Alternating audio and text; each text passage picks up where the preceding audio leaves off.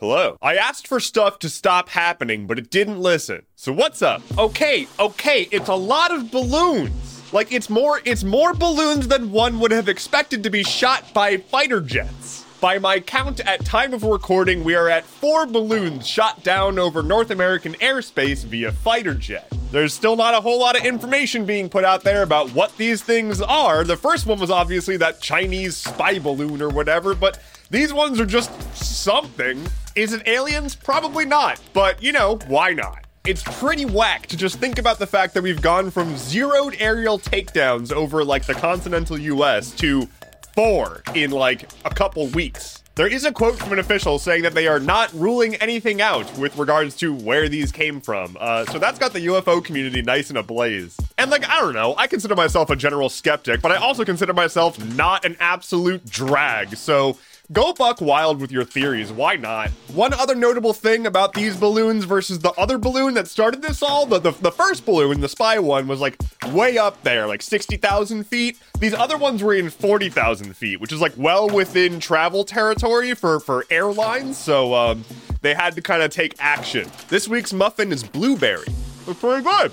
Hey, Ohio, you doing okay? The Ohio train disaster is like really bad. Catching up, very briefly, train derailed holding dangerous chemicals, so the government burned it. These chemicals could kill you, or cause acid rain, or destroy the local environment, or poison the water supply. Lots of stuff. And like, yeah, we're really busy focusing on all these balloons that are getting shot down by fighter jets, but also like this is a massive ecological disaster. So there's so that so that's that's cool. If you're wondering why there's a lot of glitches recently, it's probably because we've now reached a quarter of a million people laid off from the tech sector. And that's just by January of this year. 250,000 people have been laid off. Again, not counting the tens of thousands that have been laid off in just February so far. In true American corporate fashion, a lot of these people were laid off via like email or a blog post on their public company website. Some people just received a text message from their coworkers while they were on vacation being like, hey, are you safe?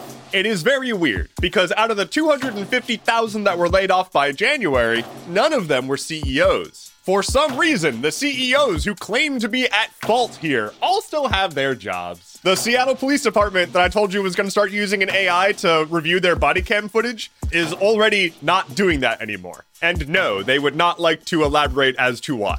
The Super Bowl happened. Apparently, the halftime show was good. Share this video with someone who also forgot the Super Bowl was happening. Okay, we need to talk about the sun. So thanks to the James Webb Space Binoculars, we're able to look really good at the sun, and it's doing some wacky shit. We witnessed a thing called a solar polar vortex, which is rad. Essentially, a ridiculously massive amount of material broke off of the sun's surface and just like swirled around extremely fast in a vortex at the pole of the sun. Material was moving faster than 60 miles per second. This has no bearing on anything at all in the news, but I mean, it's sick.